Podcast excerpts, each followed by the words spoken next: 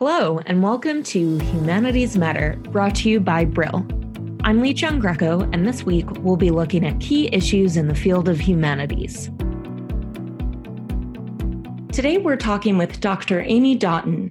She's a lecturer in practical theology and head of the Department of Theology and Religion at the University of Birmingham. Today we're going to talk about Let's Hear It for the Humanities in the Fight Against COVID 19. Dr. Daughton, thank you so much for sitting down with us today. I'm really glad to be here. Thank you. Before we get into a few of our questions, tell me a little bit about your work and how this fits in. Sure, there's two key areas to the work that I do. Uh, one is in my title, which is Practical Theology. I run a doctorate program, which is designed for people in all sorts of different professions, they might be ministerial, they might be in charity work, they might be doing voluntary work, uh, to encourage them to think about the nature of their work theologically.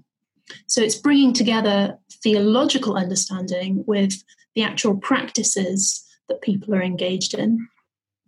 And the other area of my work uh, is to do with uh, sort of French philosophy. I work a lot on the work of Paul Ricoeur, who thinks in um, ways that emphasize the interpretive nature of what we do when we try and think philosophically or uh, more broadly in the humanities as a whole. And so I want to talk about how that fits into, you know, the broader scope of humanities. Um, we're so invested right now in what's happening with coronavirus and what scientific research can tell us what's the value of humanities at this moment, especially um, it, the subjects that you just talked about, which seem very high level and, and sort of abstract? Yeah, it's it's a great question. I think uh, the you know the the value of humanities at this moment. Um, it seems to me that a key valuable contribution that the humanities bring is to actually think about values. You know, it's not as if we are following scientific research blindly. There's a process of weighing it up, of judging how to respond to it, how to uh, develop uh, creative ways of using those scientific insights. So it's not as if the science happens over in one place and then the humanities happen over in another place. Rather, we're using those scientific and humanities trained skills to respond to a really complex situation. So, to relate that to what I was just talking about there, uh, to do with the theological meaning of practices, I know what you mean about it sounding abstract, but it's it's really trying to pay attention to the implicit meaning in the practices that we're engaged in. So, to link that to C19, when we make decisions about what should close or uh, decisions about what visits we'll be able to make, there are implicit meanings about what we value when we make decisions of that kind. Now, often, of course, those decisions have to be rooted in uh, the scientific reality of what's safe or economic concerns, but actually, how we prioritize things like making family time possible and so on at times like this is also revealing of what we value. And to my mind, humanities are, are the, the field in which our critical thinking in relation to that get honed. Uh, so I think that's the contribution it's it's bringing. It's trying to work out the meaning of what we do because it has meaning, and ignoring that, I think, is a, a, a big problem. And I think that's such a good point because I feel like every day I'm faced with ethical questions, whether it's should I go to the grocery store today? Am I exposing too many people? Um, but also, there are these bigger ethical questions for uh, global organizations. Uh, they're facing those right now, um, looking at how to uh, give out the vaccine, who should we prioritize, and actually ethics come into play there when you think about should the elderly get it first or the frontline workers or people of different races that are impacted disproportionately by COVID 19. Ethics play a huge role in there on top of all of that scientific information. Absolutely. I think that's I think you've really put your finger on it. You know, do we protect vulnerability? That's that's a massive question for the nature of the the communities we live in and are trying to build.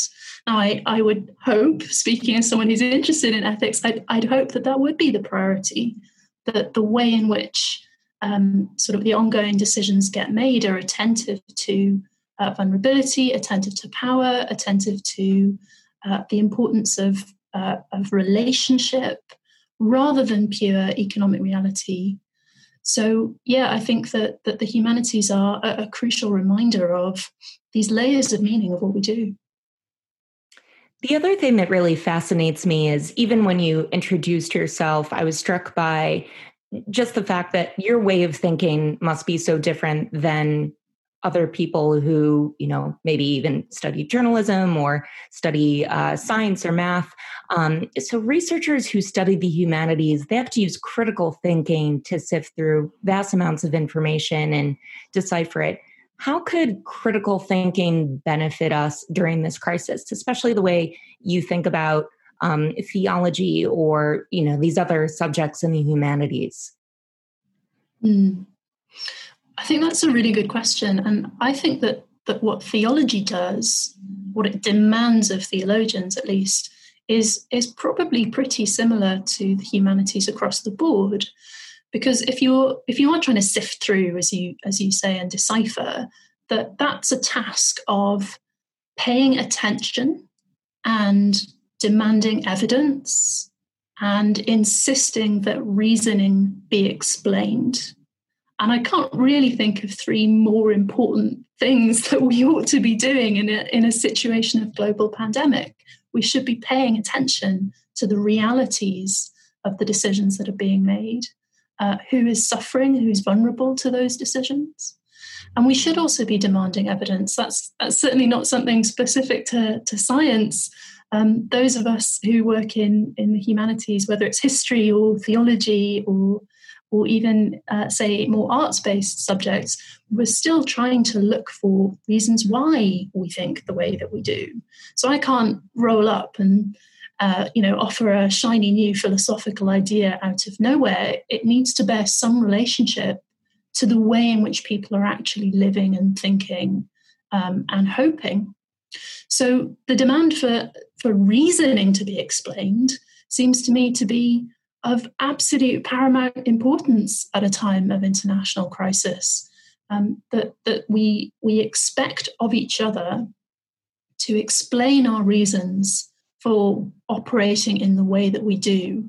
Uh, so that's what critical thinking offers. I think that that paying attention, demanding evidence, and expecting reasons to be explained. Do you find that you're reasoning differently than you know your friends or family that are dealing with this crisis as well? Do you approach uh, these sort of macro problems that we're all facing in a different way at all because of the way you think? That's really interesting. Um, I don't think it's different, but I think there it's a question of layers because we're all experiencing sort of similar situations. You know, anyone who's in a shielding category has had to stay indoors for lengthy periods. Um, anyone who's on a frontline role has has had to continue to work.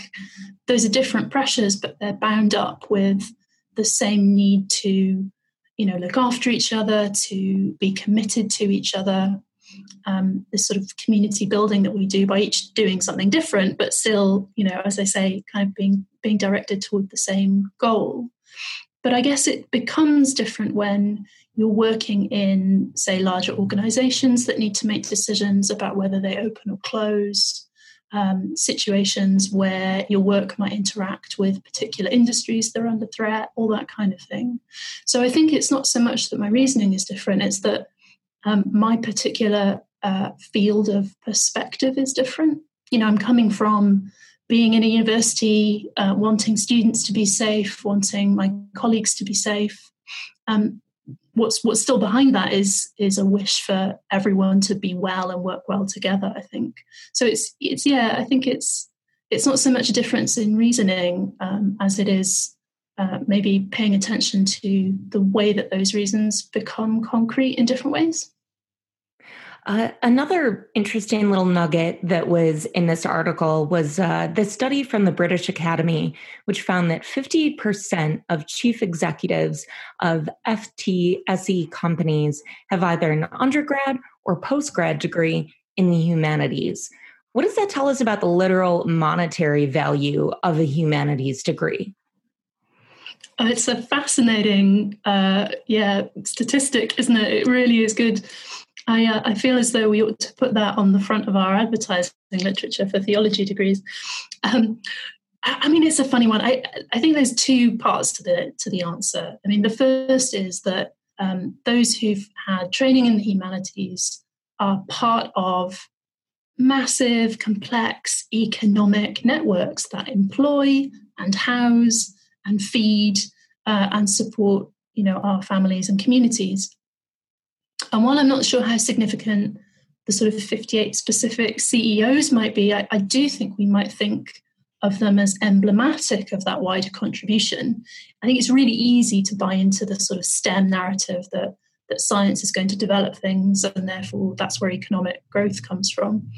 But humanities are, are very much part of that as well. But the second part of the answer, of course, is is to question if monetary value is the only kind of value. And that's, of course, what you and I have already been talking about. Um, the humanities are, are what will help us to scrutinize and interpret and fundamentally nourish our public life, I think. So it's a funny one. It's it's it's exciting to see that the humanities can can lead to those kinds of roles, but I guess it's important to imagine um, the other places they can lead to. I'd be curious personally how many uh, theology majors are now CEOs. Those two things seem perhaps a little in contrast with one another. Yeah, yeah. I don't know if you could. Uh, maybe you can count the Pope as a CEO. I don't think it's in the FTSE 100, but uh, yeah, perhaps uh, perhaps faith leaders are also doing some of that work these days too. Does have a lot of people to uh, oversee and a lot of real estate, so I suppose we'll uh, put him in that category.